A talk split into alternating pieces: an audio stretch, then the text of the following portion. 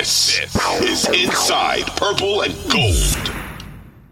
Jordan Addison didn't practice. Um, Hmm. he he was in sneakers and just kind of walking around watching. Um, I'm not concerned about that yet. Um, obviously, something to keep an eye on. Um, you never want your first round pick not participating in the voluntary workouts a week into the voluntary workouts. Um, but I know he's been banged up at certain points. Um, you know, towards the end of his season with uh, USC last year, I think he missed the bowl game to prepare for the NFL draft. I think he tweaked an ankle. I, I'm not concerned about Jordan Addison. That's not why I bring it up. But I, I thought it was interesting with no Jefferson, with Addison off to the side.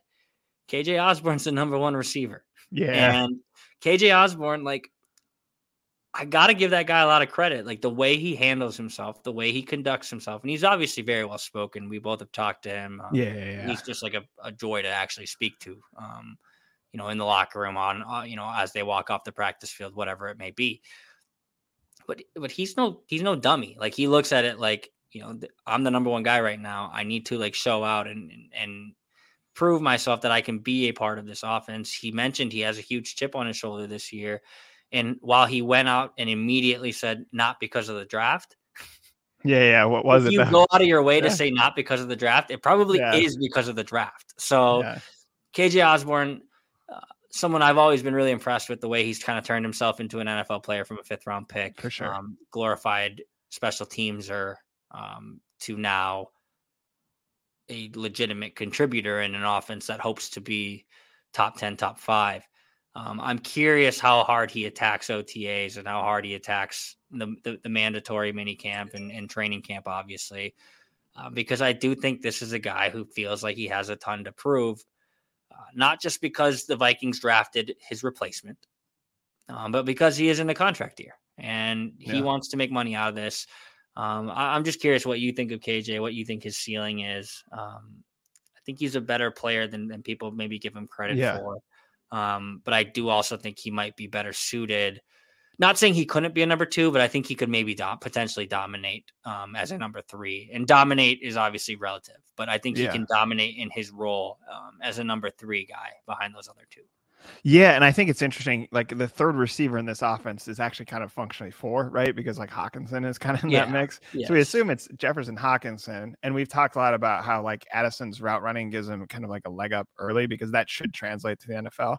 Um, and he should benefit obviously from Hockenson and Jefferson. KJ Osborn will benefit from having repetitions with Kirk Cousins. Like I do, I think he Mhm. trusts it. Go back to the Detroit, the first Detroit game here. They win. I think they led for like 45 seconds. It was actually, I and I think it was the third read or something. It was a touchdown pass to KJ Osborn.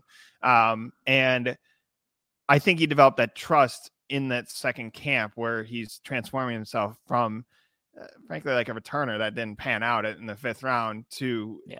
a receiver in this offense. Hey, he can still have a Christopher role as the receiver three, even if they're going a little heavier with the Vikings.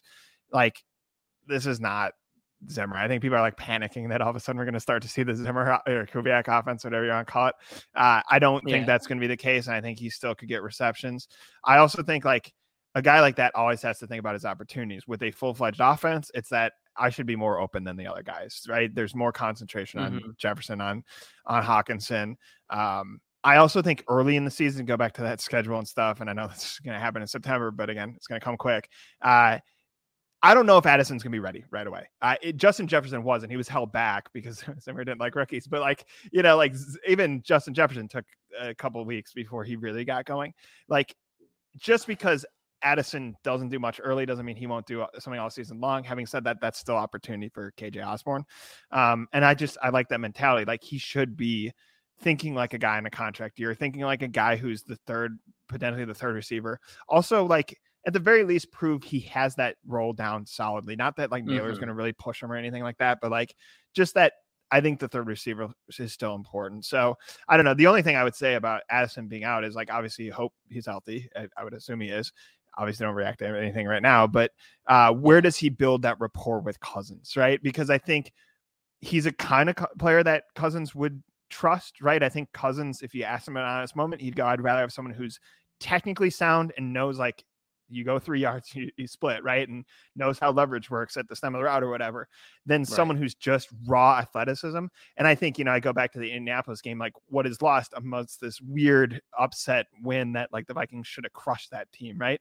Was that like Reagor's a good athlete he didn't finish a route and Cousins threw an interception and he misread zone versus man and Cousins threw a pick six. Like that mm-hmm. is stuff Cousins just won't, it, it, it's just untenable for him. Most veteran quarterbacks, most quarterbacks, period. Right. And I'm, I'm just curious. Like we know Osborn has the, the rapport with Cousins. I think at the very least he will sit comfortably as the receiver three. And I think he will think always of like, can I be the number two guy? Right. He knows Justin Jefferson's untouchable, probably, but um, I think that's just kind of ingrained him in him. But you know, like if you're Addison, I think you're you're like he runs the routes right. He's got to make sure that he establishes that chemistry quick because that is this disadvantage, not only going from one level to the next, but that like Cousins knows the rest of these guys. He instantly, I, I mean, it's crazy how Hockenson was just learned the playbook in the middle of the season and yeah. had what 70 yards against Washington or whatever. But like he has it with Hockenson. He certainly has it with Jefferson. I that the trust level really went up last year with with Cousins and Jefferson. He has it with Osborn because Osborn has been on the team and the kind of the industrious nature. If I'm Addison, my number one thought is I need Cousins to be comfortable. I'm going to be in the right spot every time I go run a route.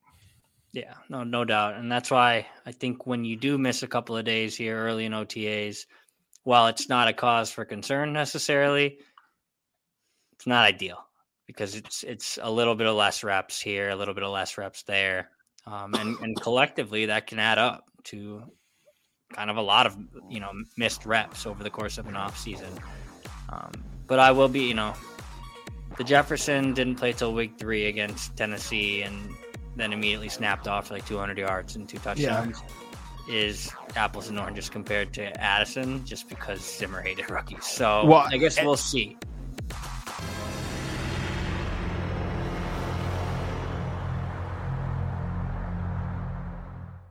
2400 Sports is an Audacy company.